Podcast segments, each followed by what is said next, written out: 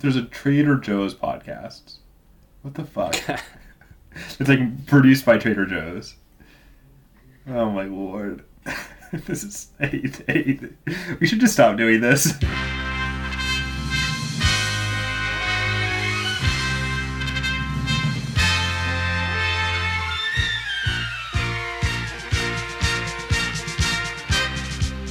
Okay, so I guess you've sort of uh, introduced to me to the concept of what a podcast is. So I don't really know what our podcast is about, and I don't know who you are. So could you please introduce uh, us? I- introduce myself? Yeah, to me, because I've forgotten who you are. Well, in the blue chair this week, it's me, Hugh, your co-host. And what am, who am I? Uh, I want to say... I want to say... I want to say I'm going to cut this entire bit when I come to edit it. What? I think my favorite artificial flavors, my top three favorite artificial flavors, which is a great way of opening the podcast, is uh, apple, watermelon, and banana. They're my three favorite. I don't like, I don't like banana that much. And and people people claim that the artificial banana flavor does not taste like banana, but I assert that it does. Care to uh, explain yourself further? Well, I've I, as a child, we often homemade our own desserts and candies to the extent of making a banana smoothie, speaking of banana smoothies, and then pouring that into a, a like pop mold. What's the word for it? There's icy pole, icy pole molds. Popsicle? Yeah, as Americans would say popsicles. As we would say icy poles. Icy pole? Are you are you, are you fucking kidding me? No, that's serious. That's true. I don't believe you. No, I don't believe that shit. You can research that right now. You, we would not say popsicle. That's definitely an Americanism we wouldn't use. But we definitely say icy pole. Certainly in Melbourne we do. Anyway, so we have an icy pole mold. Or a popsicle mold. Whatever your preference is. Popsicle. We'd pour the banana smoothie in it and then set it in the freezer for a, a spell. And then we would have this, this frozen banana smoothie thing. They would go brown. And it was it was nice though. Yeah, it sounds sounds great. But from years of, of licking those popsicles made from banana smoothies in my own freezer, Um, I, I came to recognize that that taste was astonishingly similar to what you get from artificial banana-flavored candy, or as we would say, lollies. Okay, I, I can accept it. What are your top three favorite artificial flavors in the context of candy? Um, one time I had breast milk lollipops, so that's one. Did you really? Yeah, I did. It was artificial. Please explain. Well, there is a website that sold them that I think has gone out of business or is at least stopped selling them. I can't remember. I'm going to guess it went out of business. But it was like a... I mean, they specifically made it... The, wait a minute. I'm going to look it up. It's, I, mean, I think they specifically made it to be like, oh my god, this company is lolli, breast milk lollipops, right? You know? Lollyfile. But it had no genuine breast milk in it. It was no, all... It was artificial. all artificial, yeah. And I was like, this is when I was in college and I would waste money on any old garbage. And uh, I was like, I'm going to buy some of these so I could tell people that I've had them. And then I ate them and they were like kind of bad, so I didn't. Yeah, they, the company's still in business. Were they sweet? Yes. Okay. Just like how breast milk is apparently sweet. Yeah, I can't remember. Oh, they have a pizza lollipop. That sounds disgusting. This company sounds gross. So they're still in business and they produce just weird flavored candy. Yeah, I assume that's what their their thing is, right? I remember um, those jelly beans, jelly bellies. There was a series of those that were like vomit flavor and stuff. When I was a kid, uh, Jelly Belly made a flavor of jelly bean, which is sour peach, right? And it was my favorite flavor and they stopped making it. I think I only remember the standard peach flavor. Yeah, the peach one is fine, but the sour peach one is the best. Wait, so so did you actually name your, your top flavors? I don't know, like sour peach, blue raspberry. That's another one of my favorite of mine. Um, so Hugh, now that you've stopped discussing about our favorite flavors, well, have we done our least favorite flavors? Oh my god, I don't want to do this to you. Well, okay, what's your least favorite flavor? Like artificial flavor? Probably cherry. I don't mind cherry. I mean, it's a little like you know cough syrup, but yeah, know. medicinal. Yeah, that's fine. with me. I don't really mind. I actually can't think of any players that I really dislike right now. They're all pretty much fine with me. I know some people have a visceral reaction against like licorice flavored things, I like, like the I black, like the black jelly beans. But I like licorice too. Uh, I'll tell you, I like um, pineapple. I like artificial pineapple. Yeah, I don't mind artificial pineapple. I like it. Sometimes I find the citrus ones, like the lemon and lime, a little bit bland compared to other flavors. Yeah, they're still fun. I find yodel bland compared to other flavors. That's fair. What what what flavor would you compare me to? Um, probably got artificial chocolate.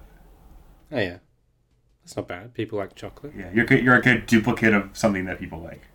Hmm. But you're you're off, you know. So uh, today on the podcast, we're going to uh, present you a. Wait, wait. Can we do a clean cut of like introducing the podcast that wasn't whatever the hell that garbage was? It's so funny. Fine, yes, but you have to do it. If you want to redo it, you have to do it. All right, fine. Hey, welcome to Project A plus. Uh, my name is Hugh, and I'm joined joined by uh, Hunter? Yeah, that's my name. It's Hunter. Hi, how's it going? Yeah, not bad. Or are you talking to the audience? Uh, I was talking to both you and the audience, but you are my audience, so in a sense, it's one and the same. Yeah, I'm not bad. That's good to hear. You uh, get an early start today? I did. I woke up about uh, seven thirty. It's pretty early. Popped in the shower. I even... This is interesting. This is interesting for the listeners. Uh-huh. Because of the weather now being early spring, or because of the fact it's now early spring, uh, I finally decided to wash my bed sheets. It wasn't so much like the build-up of grime from my body over the past, you know, three months. Jesus Christ. As the fact that I knew that if I washed them, they would dry in this particular weather. How often do people... Like, I'm not really sure how often people wash sheets. I do it every two weeks. I used to do it regularly when I lived on my own, or, or relatively regularly. But because, like, I live with other people and sometimes they've hung stuff out and, you know, it's a bit of a hassle. So I just, like, I can, I can get by. I mean, it's it was winter at the time, so I'm sure I'm not sweating that much. And, you know, yuck. It's only me. I'm not, I'm not inviting anyone back, so... Well, that's good at least. I do have a tendency... Uh, not specifically with bed sheets, but but I guess it extends to it these days, um, of wearing things until they glisten. Ugh. That's disgusting. What's wrong with you? And this is like this is like home stuff. This is like stuff for not the sort of thing I would wear if I'm leaving the house or seeing anyone. No, you don't ever do that, so. Yeah, but so that's what I mean. So the rest of the time when I'm just at home and I don't want to like waste good clothes on just being home, I'll tend to wear like the same thing like every day, like different underpants, but the same like a- outer clothes. That's noxious. And it gets to a point where like I would have like a, a favorite. God, am I gonna? Are you gonna make me throw up? No, I'd have like a favorite T-shirt I would wear like constantly, um, and especially like in hot weather if it was like a lighter T-shirt, because the heavier ones aren't as comfortable when you're sitting about the house and it's like really humid or something. So I'd wear the same one over and over again that I that I got accustomed to, and it would really get to the point where it would just, even though I'd wash it occasionally, it would it would have so much of my oh, body God. fluids like embedded in, in its fibers. That's fucking disgusting. That it would genuinely glisten. It would have oh, this this glistening look. I actually feel like ill because you're telling me this. Anyway, so so that that could well happen to this particular set of bed sheets in my current setup. But I did watch them today. They are on the line as we speak. That's disgusting. The funny things about these ones, though, is this particular bedsheet ha- already has a slight glisten, as it is. Oh, so my it'll God. Be, it'll be difficult for me to tell how much is its natural effect and how much is, is caused by... Please stop. Please stop. There's something deeply wrong with you. Well, I, I only sleep in my underwear, so I don't really have that problem. But what sort of underwear do you wear? Just, I don't know, boxers, uh, not boxers. What are not, bo- like briefs? You wear briefs? Yeah, I wear both. I think I, I g- generally only wear boxers, cotton boxers. Wow, I'm so glad that we're having this discussion, which certainly won't be cut out of the final edit of this podcast. No, it won't. You know it won't. Because you're a monster. Oh, God. So we've introduced ourselves. So today on the podcast, we are going to discuss three, count them, three films. One. In addition to, of course, our bonus features. Ah, not count them now. The first film we're going to discuss is currently playing in theaters and is called Crazy Rich Asians. In, in addition to Crazy Rich Asians, we are going to continue our uh, little mini marathon of the filmography of Nagisa Oshima and discuss two of his films, Night and Fog in Japan and The Pleasures of the Flesh. There, was that good enough? Perfect. Okay, great. So, Crazy Rich Asians is based on a novel by Kevin Kwan, and it's directed by John Chu, and it tells the story of a young couple in New York comprised of Rachel Chu, played by Constance Wu. Did you know that uh, Constance Wu went to my high school? Did she really? Yeah, she did. That is interesting. And Nick Young, played by Henry Golding. Now, we never actually get to see how this couple forms. They've already been a couple for a year. Yes, there's no meet and cute, which I assume was distressing to you. That's right, that's right. We will get to that. Whoa. Cool your jokes, all right. So, okay, I'm cooling. So, the uh, the essential plot is that Rachel Chu has not met Nick Young's family because they're from Singapore. And because he has deliberately sort of obscured them. He's not involved uh, with his extended family. Yes. Um, at this point in their relationship. Um, but one of his brothers or cousins is getting married. Uh, his best friend. No one in this family is getting married. It's his best friend. Oh, is it just his best friend? Okay, so his best friend is getting married. Someone didn't watch the movie. And they've invited him, obviously, to the wedding in Singapore. Yeah, to be his best man. And he has decided to take his girlfriend, Rachel Chu, over to Singapore to attend the wedding and meet his extended family for the first time. The trajectory of the plot from this point onwards is how Rachel Chu deals with the fact that Nick Young is from a extremely wealthy and notable Singaporean family, and uh, how she deals with fitting in with the expectations set upon her by the the domineering matriarch, played, of course, by Michelle Yeoh. By film royalty, Michelle Yeoh. So essentially that's that's the setup. It's just how she deals with Nick Young's extended family. And how she deals with the fact, like the class differences. Yes. Because her family is not crazy rich. No, so she's she's from a completely different background to Nick Young. She's she's got a single mother who immigrated to uh, the United States and is working class. Well, middle class, I guess. What was what was her job? I can't remember that, that element of the story. Uh, she's a real estate agent. Ah, okay. Then so not, probably not not, not working class. No. Well, compared to these rich this rich family, everyone is is working class. Anyway, so that's that's the general uh, that's the general premise. That's what you're getting into. So it, it is it is it does fit in the romantic comedy genre, but it's not so much about just this couple in isolation. And no, in fact, you could see it almost as a sequel to another rom-com. Did you Hunter? Uh huh. Did me Hunter? Famed fan of rom-coms. Uh-huh. Enjoy this particular confection. Um, I thought it was enjoyable enough, I guess. I thought it was, uh, I don't know, there's some jokes that I laughed at. Um, I mean, it's, uh, it worked well enough, I guess, for me. Um, I don't know, I, I felt pretty, pretty happy and, and good after leaving the theater. Uh, but... Uh, yeah, I don't know. What did you think of it? Cool, cool. Good, good work. I honestly don't know what else to say to you. Um, okay, so, so, I mean, by the nature of the thing, it is very slight. Yes, I thought it was entertaining, but featherweight, I guess is how it yeah, is. Yeah, yeah. Yeah, featherweight. So, it, yeah, it is it is slight, but I, I think it's nonetheless quite satisfying. Yes.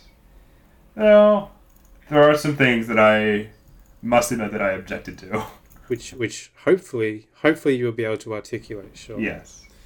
Um, and I will confess that uh, I was in tears at, at, at a number of points in this film. Yes. Oh my god. So either it is effective in what it is setting out to do, because it does want you to feel something at certain points, or I'm broken. Yeah, I wonder which one that could be. At several points. Oh my god, I don't even know what to say anymore. Like, you ruined me. I'm sorry. I don't mean to laugh at you. But I don't even, like, I honestly don't even know where you would cry, like, when they weren't getting together. There were parts that were clearly orchestrated for, like, an emotional beat, right? Yeah, sure, but I don't really see crying. I can't remember, like, every point in which I cried, but I definitely cried more than once. Not, I mean, I wasn't, like, you know, wailing in the cinema. Yeah, you weren't sobbing, yeah. But I was tearing up.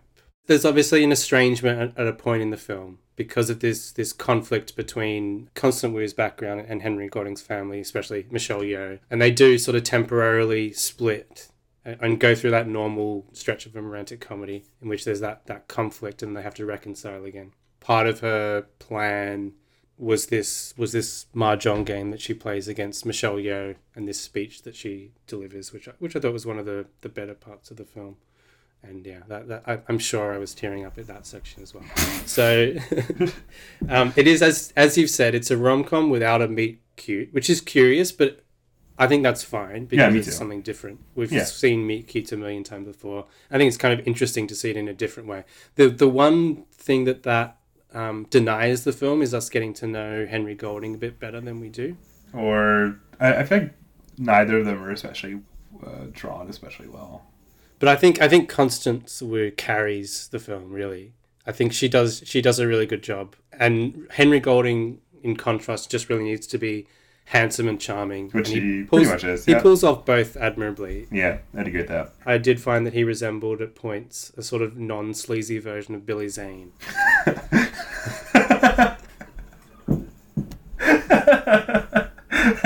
I can't say that particular uh, comparison occurred to me, but he has a very similar smile to, to Billy Zane. Yeah, I guess I could see that.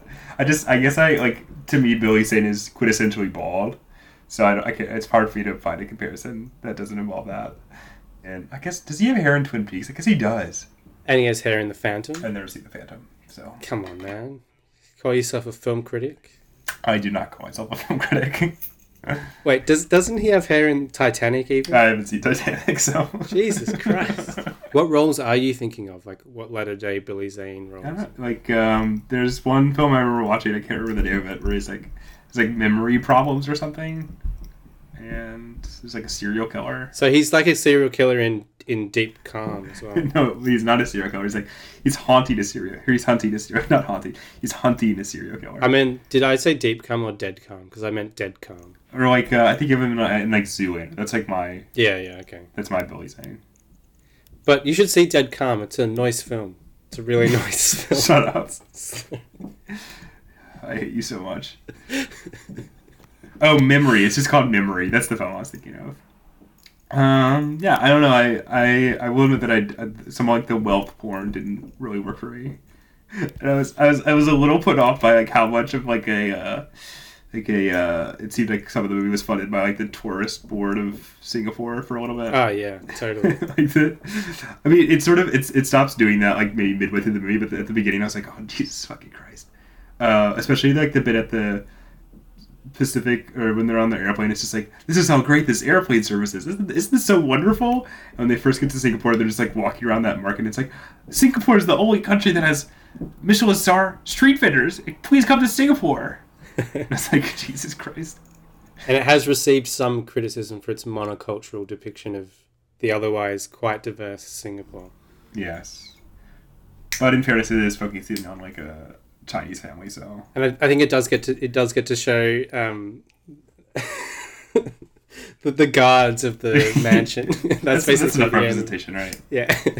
you said you said you laughed at points, but I, I found some of the more overt jokes to be a little bit on the weaker side, I think. Well, I'm a I'm an easy laugh, so.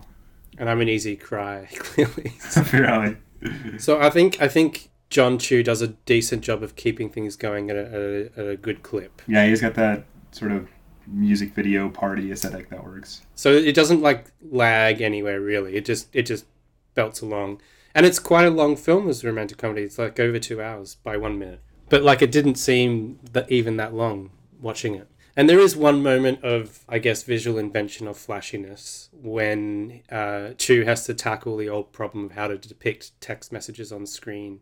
And there's like an elaborate sort of animated section uh, early on. I always kind of hate that stuff. Um, but I, I think I think that's better than some of the attempts I've seen in the past. Yeah, I guess. I just... All movies should be set in the past before there were cell phones. I think that bit had some flair. I think it worked on its own terms. But the rest of it, there was, it was just, yeah, just straightforward. And it's like decently directed, I guess. Hmm. I'll say that, yeah, it was it was enjoyable. Uh, and I think more exciting than the movie itself is the uh, fact that it opened a lot of doors for Asian filmmakers and uh, screenwriters and such and actors to make Asian-themed movies in Hollywood, which is obviously great. I'm very pleased it's doing so well. Yeah, me too. And I, I, I will say that like the, the class conflict in the film, like wow, it's, it's believable. Like it rang a little hollow.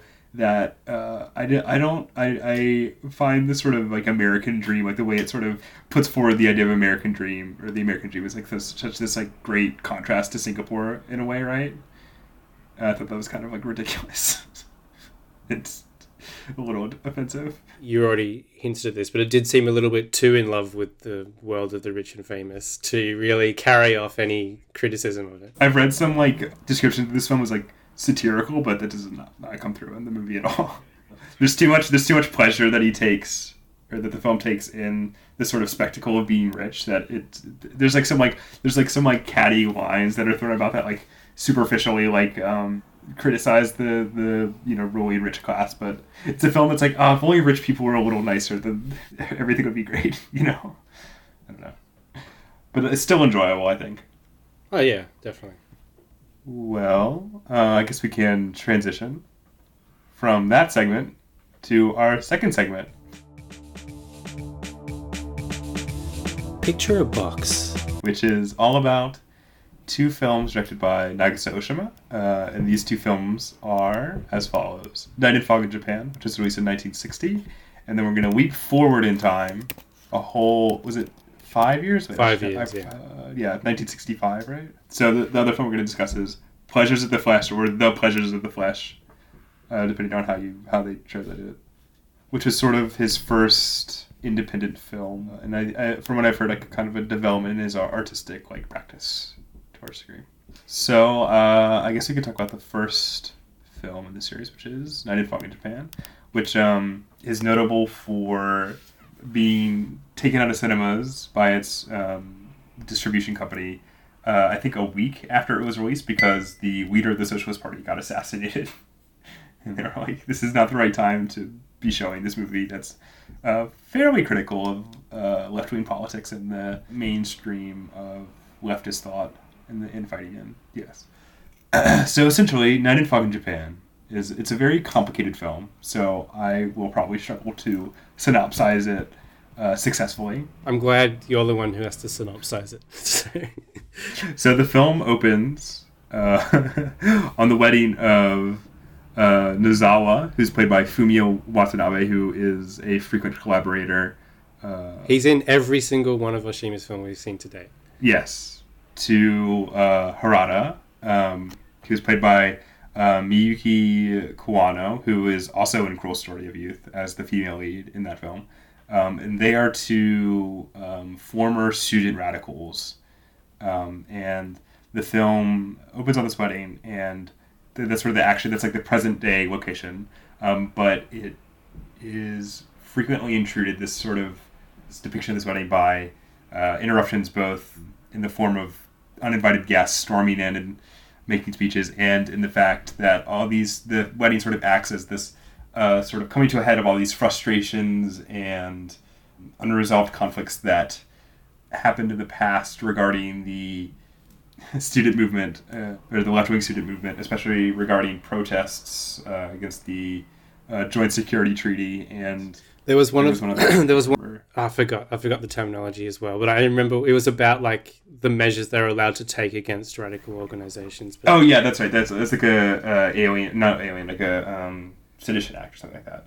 It was the only one that was successful. They yes. managed to be yes. successful in that particular protest, but yeah. Yeah. But the film is essentially constructed as a series of flashbacks, um, where, uh, over the course of this wedding, people intrude, and the various guests all have their moment to sort of talk. And it sort of lacks a main character. Um, and the majority of the uh, flashbacks sort of revolve around these two protests. Uh, and specifically an incident that happens um, when they were also in college, where a um, they capture a spy who is attempting to steal their documents, or a possible spy. Uh, and then uh, he escapes because someone presses a buzzer, which allows the guards to be distracted and him to escape. And the eventual result of this is that a sort of a weak-willed member of the organization commit suicide because of the rumors that he was the one who allowed him to escape. Um, and then additionally, it sort of reveals how the couple that are getting married met, and sort of the uh, controversy surrounding the disappearance of another radical at a protest where the two uh, lovers uh, were first introduced. What I find interesting is is like the... the... Oh, God, I got... Let me pause right there. I got to take my uh, laundry out of the uh, dry drying machine. The dryer? The dryer? The dryer. I'm going to go to the bathroom now. Okay, perfect. Okay.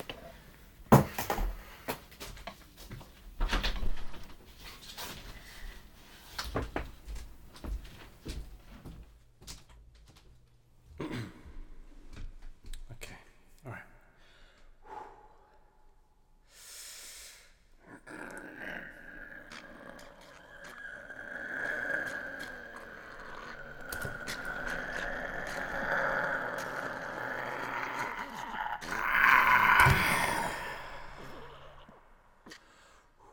Oh, boy.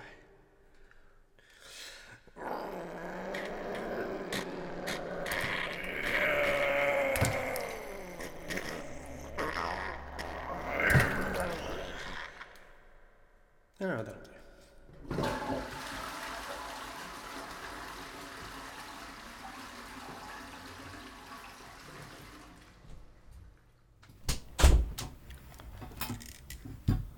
Hello?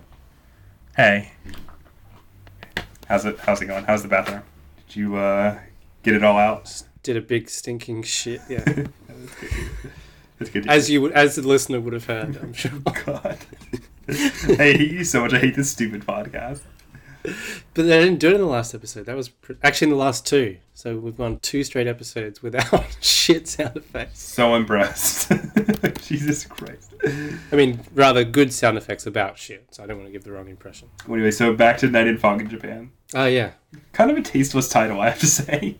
I, I was, like, expecting this to be, like, a Japanese equivalent of Night and Fog, the, the Alain Renee film. Which I have to, ironically, I have to watch for my Wednesday class.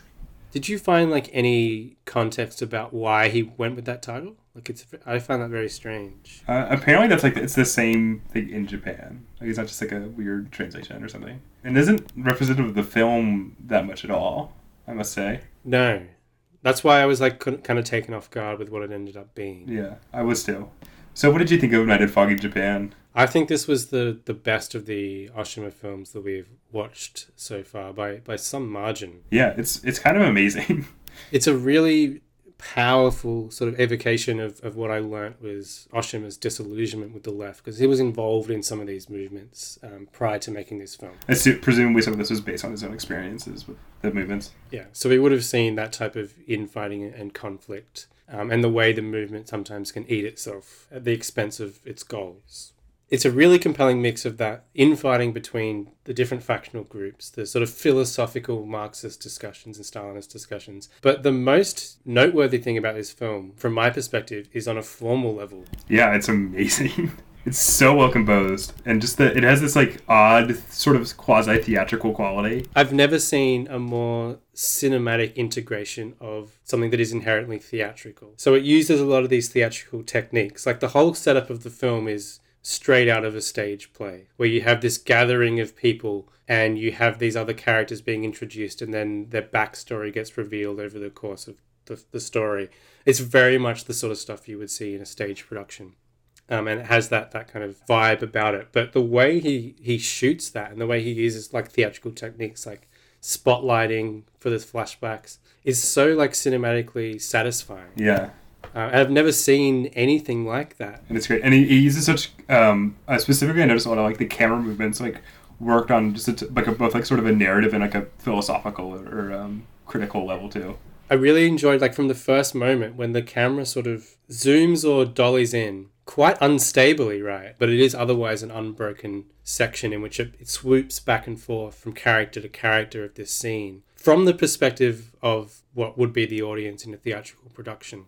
Yeah. It's so interesting in the way that's done. It's not just like hanging back and letting the scene play out. It's actually directing your focus. No, it's not It's not theatrical in the sense that uh, the camera is just like stationary. It's just shooting like a single, like people talking and stuff like that. Like it's, it's it uses specific camera techniques to, to produce these effects. I, I found that really, really interesting. Yeah, it's just breathtaking, honestly. Because there was that a little bit of that shaky cam kind of style as it gets to these particular movements, although it's, it settles down at points and it's much more fluid at other points. It felt like almost a mixture of verite and then this really artificial kind of self-conscious theatricality. And it, it really, it, it's a match to the specific material that he's working with too.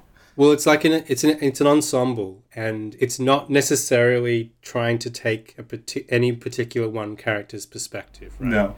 It's intentionally keeping you at somewhat of a distance. Brechtian in that way. And just panning from the different, yeah, the different characters going back and forth, all that sort of stuff. So you're never really integrated fully or on the side of any particular character. It's kind of just him revealing, as he seems to usually do in these films, the failures of everyone involved. Yeah. Um, I, I, but I, I will admit that I actually had somewhat of a um, emotional reaction to... to some sequences in this, and there's some specific shots that really like move me on a really fundamental level. Like there's one scene where um, the main character is sitting in his like in his room, and he's become somewhat disillusioned with the, the political movement. And he's just sitting there smoking, and the camera just sort of like pans up and just like shows you the the uh, interior of the room, and just shows you all the like slogans that the students have written on the walls and stuff, and the, and the specific like posters, the political posters. And I thought that that is just such a great like sort of moving way to like show how the, like the the ideology and like the slogans have like failed to really like captivate and like direct this person. It was, I don't know, I just thought it was a really good evocation of disillusionment in, in the political system. And also the way they used like the protest songs that you would hear in the background and stuff was, was really interesting.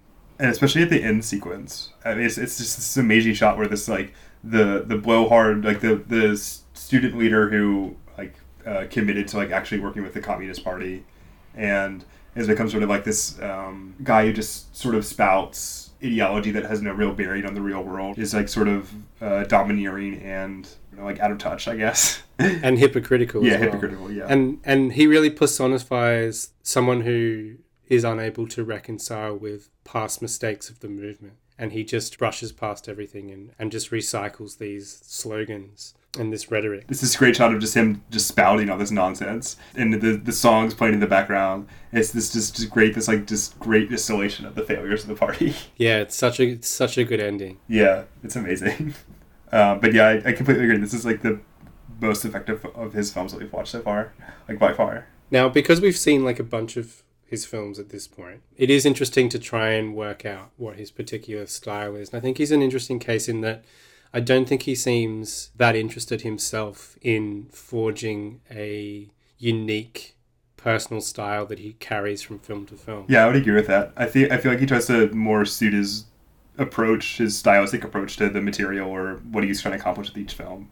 Because there's such a world difference between, like, A Town of Love and Hope and, like, this. Or even, like, A Cruel Story of Youth, it, which has, like, some stylistic similarities. Like, especially the use of music is somewhat similar. But it's still, like, so radically different. Because that film was a lot of, like... I mean, there's, like, some long takes. But it's it's mostly just, like, quick cutting and stuff like that. And it has a lot more, like, naturalistic footage. I almost think, like, he's he's almost mercenary in, in a certain respect. Where his motivation not, is not so much money, but a particular message or thing that he wants to convey or evoke. Yeah. He'll come to a style that will suit that.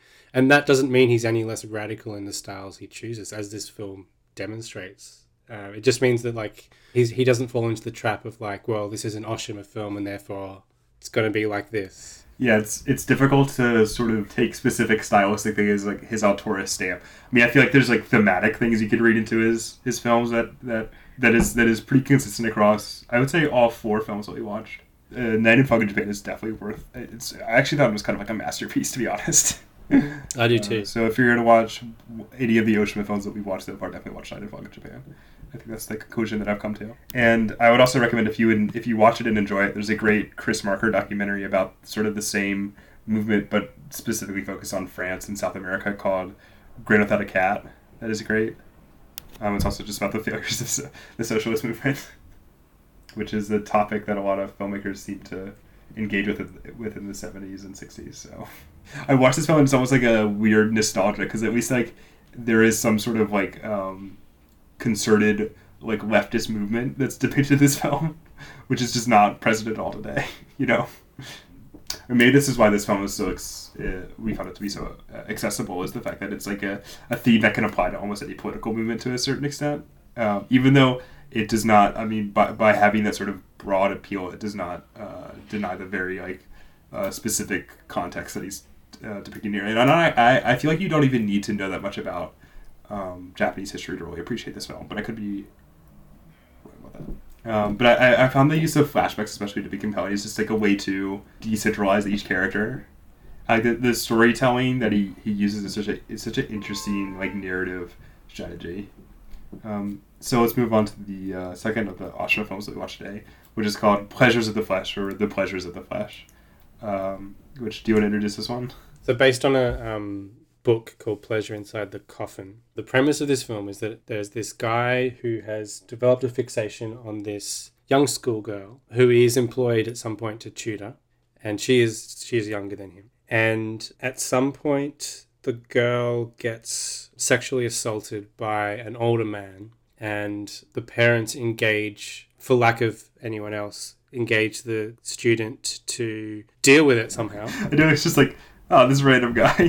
He goes to him and initially tries to pay him off um, and say, like, you never return. And but it's clear that the guy has plans to exploit the situation and, like, blackmail the parents or something about what happened. Um, so he ends up pushing him off the train and killing him. Anyway, this is witnessed by a third party who goes to his flat unexpectedly at a particular point and tells him that he saw what he did, but that he will not inform the police as long as he does something in return, which is to mind a significant amount of money that he has embezzled while he goes to jail for a short term. Well, five years. Relatively short term. Anyway, so he his plan is that he will get caught, he will go to jail for five years, and then he will be released and he will come back and he will get the money off this guy. The reason he's done that is that he has no personal ties to him. He just happened to see him murder someone on, on a train, so... It's a very, very Hitchcock. Yeah, it is very Hitchcock. He doesn't think there'll be any risk of, of people tracing the money to this particular person. The girl the student is obsessed with uh, ends up getting married to someone else. So he decides to just say, fuck it, I'll kill myself after a year, because the guy's getting out of prison in a year at this point. So he's looked after the money for four years. He's like, fuck it, I'm just going to use all this money and then kill myself. Then he wonders, what am I going to spend my money on? And then he goes, ah, I know, women. Women, yeah. So he sets about paying a series of women to live with him for a particular stretch of time until he gets bored of them or whatever. And in return, he will enact revenge upon his former crush on their body. How did he phrase it? He found he phrased it. Yeah, it's it's pretty much like that. He's like, uh, I was in love with someone, I'm going to get revenge on her on your body. And she was like, well, that's that's different. I haven't heard that before, but okay. Yeah, well, I guess I'll go along with it. So obviously, uh, the main character in this film, not the most likable of protagonists. Speaking of his likability, um, the only girl that he ends up being really satisfied with is like a mute girl with a mental illness slash learning yeah. disability who yeah. doesn't understand what he's saying. God. Hugh, did this film, did you experience the pleasures of the flesh while watching this film? Or in other words, did you enjoy it? Or appreciate it, or whatever, you know what I mean? I mean, I don't think it's as successful as, as Night and Fog in Japan, certainly. But it's it's a curious and interesting film in its own right. I, I didn't I didn't care for it that much, to be honest. I think I think I had the similar reaction that you said you had to Cruel Story of Youth. Yeah, I think it's it, I think it's has parallels to Cruel Story of Youth, particularly, actually. Yeah, because there's definitely certain aspects of it that I really appreciate, like the some of the formal effects that he goes for, especially his use of exposures, is like amazing. and uh, there's just some great evocations of this like demented guy's headspace that like really work. But I kind of felt I found watching it to be kind of a chore, to be honest.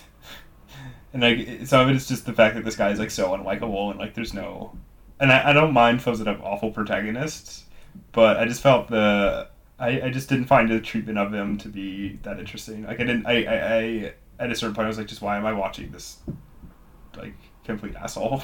Did you notice that uh, he did a callback to Cruel Story of Youth with an apple eating scene? No, an apple eating scene I did. And we didn't even talk about the weird uh, lime smashing scene in Night and Fog in Japan. Oh yes, that was weird. Yes, so there is a fruit motive.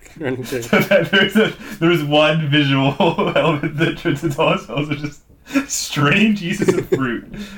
Yeah, I think I, I think I kind of agree with you, but I didn't find it necessarily a chore to get through. I think there was enough about it that was interesting. But what I, I think the most interesting thing was just the the mechanics of the the story.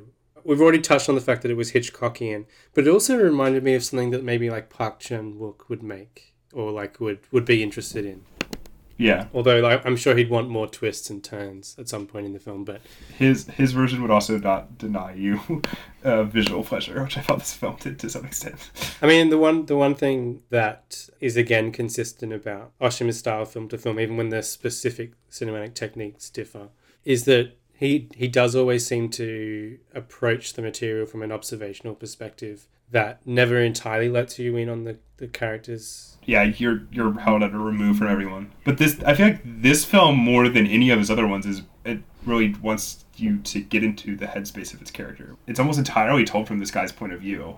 And we see like his hallucinations. Yeah, so like uh, there's a lot of like um, effects like that, like hallucinations. Like well, he'll see like an image of his of his like. the girl he was obsessed with, the guy that he, he put into prison, which is intended to like demonstrate his his world. Like it's it, it seems to be shot from his point of view to some extent, without endorsing it necessarily. It's definitely nowhere near as, as interesting as and successful as Night and Fog in Japan or anything like that. Yeah, it's kind of a shame because it's like you. Well, I mean, I guess I don't. I guess we haven't watched any of the films that he made in the intervening years, but I was kind of hoping that that's the style that he plays in Night and Fog in Japan would sort of seep into his later films. I mean, obviously I know that like like his his like turn to like um more standard techniques and like Miracle Sister Lawrence like moves away from it, but still I was I don't know like I think I, I watched it and fucking was like, oh, I'm so excited to watch Pleasures of the Flesh, and I was kind of let down by it, to be honest. But what did you think he was trying to do with this film? I don't think I'm equipped to analyze this film on a thematic level or or where it fits in the context of where it is. I feel like Cruel Story of Youth I was able to read stuff into it to some extent, right? And same thing with Night and Fog in Japan. So that's how I was kind of... Yeah, it's actually it's actually difficult to think like exactly what, what his motivations were for this particular story. Yeah, it actually kind of reminded me of a Seijun Suzuki film in a sense, where it seemed like almost like he was like he, he was assigned this, but, it, but it's obviously not the case because it was like an independent production, but that like he took this sort of like basic generic story and was just trying to like explode it, essentially. And I think that the linkage of sex and death is obviously something that influences all of his films to some extent. Mm. I mean, especially uh, as we go on, like in the realm of this, that's like pretty much what it is, right? I can definitely read like themes of that into it, and it, it does seem to it, it has some interest in like erotic obsession, right? Yeah, I just I, I felt kind of like disconnected. I don't know, but I, I think again, I think there are some like the the this film was like it has some just amazing like formal effects. Like there's one montage sequence where there's like a montage of these. Uh, Just these sort of shots of the city of Tokyo, I, I suppose, and just like the buildings and like flashing like neon lights and stuff. While this woman like in in uh, that's been superimposed over a woman like putting on perfume. Uh, that bit was amazing. Yeah, that was like it's just so I don't know like it, it, it affected me on this like weird like filmic level where I was like I don't I don't I I'm not I guess I'm not clued in specifically what I'm getting, or maybe it's like. I don't know, like it, it works on this almost subconscious level where you're just like associating these. It's like a you know like a Soviet montage. Essentially, but, but where the political effect is not, um, it's not like something that is being spelled out to you. It's something that you're receiving by the linkage of these two images. Like the construction of sexuality is like inherently tied to like the modernist city in a way. I thought it was very interesting. But and there's a sex scene at the at, that comes near the end that's also amazing, and it's superimpositions and like triple exposure shots that are just like crazy and great. The cinematography, like it was in Cruel Story of Youth, the color cinematography is really great. Yeah, it is. I think we've already said this, but if our audience was only going to seek out one of the two films we watched of, of his this week, it'd be Night and Fog. So anyway, so next week, uh, Diary of a Shinjuku Thief and Death by Hanging. All right, so shall we do our bonus features? And then you get to queue up the bonus feature sound effect. Do you have that ready? Bonus features, bonus, bonus features, bonus features, bonus, bonus features. God, I hate you. How have we done this podcast for this long? Everywhere you go, everywhere you look, there's a home, a way to get back to. Everywhere you go, everywhere is a home, a way to get back to.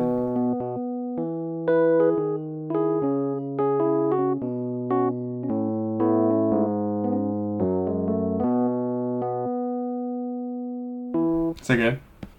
Which um, sitcom is that? That's Full House. Ah, that's right. You know we'll be together for a million years. The guy sings that, and then a woman comes in and says, and I know we'll be together for a million more. I, and it ends with sha-la-la-la. I can't know. I like that I one. The Michael J. Fox one. And the Tremors guy. And uh, there was that great sitcom with Alfred Molina and two women. I remember I used to watch that. I don't know. That was the least interesting thing we've talked about. Period. So um, the least interesting thing. Yeah, I know that's like it's kind of like a uh, accomplishment. What but. What is least less interesting than what we opened the podcast with? What did we open the podcast with? We talked about like our favorite artificial flavors for a long time. Yeah, that was like that was like weird, and I, we talked about me having breast milk lollipops. This is pretty weird. So I think I think it's like kind of interesting. I like this. It's just, just you. you, you t- I was talking about. I was talking about a bit that we did. Me singing a third of the lyrics and just sort of humming for the rest of it of the Full House theme song. Then you singing a theme song that I don't know, and then you talking about theme songs that you sing. Like literally, no one would give a shit about this if they listened to it. Bonus features, bonus. Now it's time for our bonus features. I haven't watched that many movies, so it'll be a little quick this time. And I have watched a grand total of one. So I've only watched three, and one of them I watched today. So okay, so maybe you should start. I watched two movies for class last week. One of them was Run Lola Run, which have you seen Run Lola Run? I did, and I had to watch that in high school, actually, as part of my like cinema studies or media studies class. Yeah, it's a film that a lot of sort of introductory media studies classes use because it's like really illustrative of like narrative theory or who cares. And I was like, fine. It didn't really make much of an impact on me, I'll admit. Uh, I, I felt like I'd seen it before after a while. But it, shut up. It, it was enjoyable uh, on like an entertaining level, but I don't really know if its attempts to like engage me philosophically worked uh, at all. And it was so funny because one of the people in my class was like, oh my God, this film movie was so modern. I was like, what are you talking about? This just feels like it's from the nineties. Like everything about it is so like locked at its specific time of being the nineteen nineties in West Germany. Like the the like M T V style like uh, animated bits that sort of link the the segments. I remember it feeling dated at the time, honestly. Yeah, well, it's just like it's like one of those like linkage movies, and there's some really interesting stuff that happens in it, but it's a little like eh, it's fine. I don't know. Um, the other film I watched for class is Citizen Kane, which we don't have to get into, but is obviously perfect and great. Orson Welles is one of my favorite directors. Three and a half stars. Shut up. Uh, and this is probably his. Um, most um, his most perfect film, I'd say, because all his other ones are sort of um, wait, that's controversial. So you're saying Citizen Kane is uh, Orson Welles' masterpiece? No, I'm not saying that. I'm saying that it is a masterpiece. I don't know if I would say it's his masterpiece. Well, it's the only it's the only film in which he had complete carte blanche and some sufficient financing to produce, right? But all his other films are interesting in how they react to those limitations. The limitations, yeah. While Citizen Kane, while exactly what he wanted to make, and a fascinating film in its own right, especially after you read about like the stories of his creation and how it, I don't know how it came together, uh, is very great. But it almost feels a little like too sealed off in terms of like film history and that sort of thing to really be film that'd be like, oh my God, it's like the perfect great film of all time. You know what I mean? Mm. Um, but I think it's amazing and everyone should watch it nonetheless. The deal he he, he managed to strike to make that film and the freedom that he had is astonishing. It's so it was like un- unprecedented, and especially in the period when it was made. Yeah, and he like, and he like he completely wasted it after that. But it's so funny that like his his career is like beginning with that level of creative freedom and autonomy and uh, backing. Well, it's because he was he was he was already like uh, famous as a successful artist before the movie was released. Yes, in theater and in radio, but not in cinema. No, but I mean that's what they were trying to. They were trying to make a film that was like a self-conscious artistic product to an extent, and uh, and they gave him they his he had basically complete creative control over his next film, which was The Magnificent Ambersons. But essentially, after he fil- finished filming it, um, he left for Brazil to make another film, which is never released, called "It's All True," right? And uh, because he, he did not participate in the post-production, it was taken away from him for that reason. So, I don't know. But it's really interesting. Regardless. Citizen Kane, it's terrific, as the poster says. Even in its compromised form, um, The Magnificent Ambersons is, is great. Have you seen it? No, I've not. I'm going to get the Criterion version of it, though. My favorite film of his is um, Chimes of Midnight. All right. Uh, so, and then the final one I watched today... is Hugh, I think you know as I do that we have a limited time on Earth, right? We do? Yeah, that are uh, the hours that we I've have. I've been wasting my whole life. What are, what are we doing here? Why are we recording this goddamn podcast? You could have like interjected at any time and said, "Hey, do you know?" Like, well, I, I'm sorry. I'm glad. I'm glad that you had this re- revelation, though. So, as you know, we have a limited time on Earth. Uh, And the hours that I have of free time, especially, have been limited as of late because of my uh, academic career and my uh, job, right? So, obviously, every film that I have to watch, I have to make a uh, uh, choice as to how I'm going to spend my time. I can't just idly watch anything, which is obviously why I decided today, um, on this rainy Monday, to watch the movie Future World. Have you seen Westworld? It's not. It's not that Future World.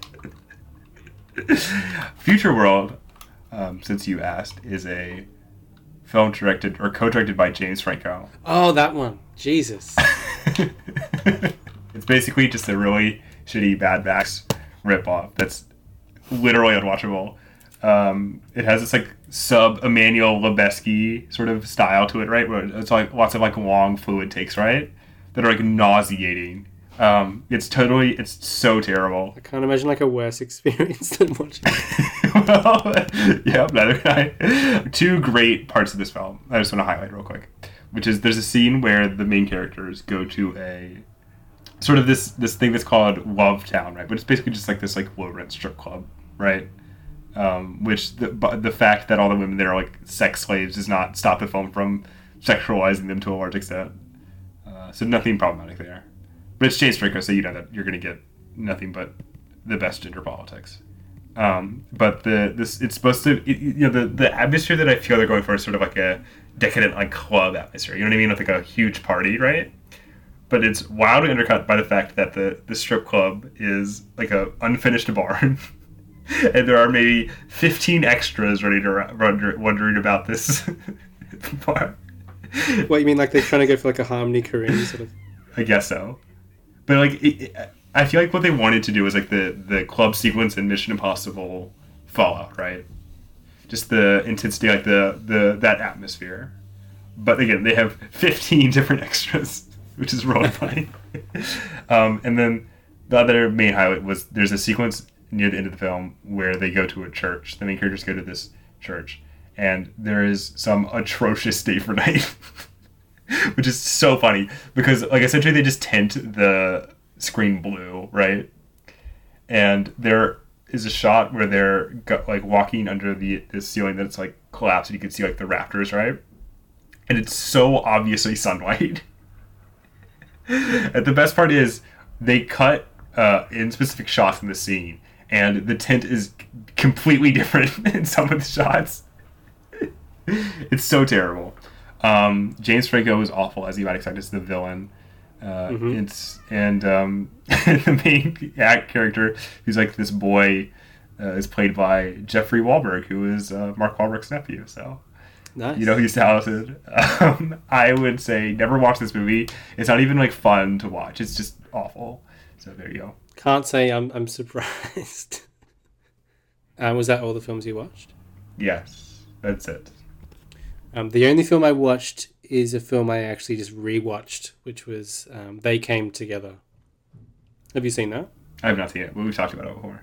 Um, so They Came Together comes from the same creative team responsible for Wet Hot American Summer, um, Michael Showalter and David Wayne, who is the director and co-writer. Um, and it's probably more of a, a, an outright spoof film than Wet Hot American Summer is. But it's tonally quite similar in terms of its sensibility, its comedic sensibility. But this is going specifically to parody the romantic comedy tropes that we are both so familiar with. Speaking of romantic comedies that we watched this week. When they're at their best, and I think this is them at their best, I'm so attuned to their comedic sensibility that I am a helpless audience member. And even though I've seen this like at least twice before, I actually cried with laughing watching it again. So you cried two times at the movies this week? Sorry, cried with laughter watching it again. Yes, I did. This is the second film I, I cried in. Wow, that's um, that's something. Oshima le- left me impassive, but these two films brought me to tears. I, I used to think it kind of got flat at certain points in the film because a, a, a sort of casualty of their style is that it's something you can't, you can't necessarily maintain the momentum of across an entire film. Um, but I've kind of come round like seeing this again, and I didn't have any problem with it on this particular viewing. So I really, really, really enjoyed it and would really recommend it.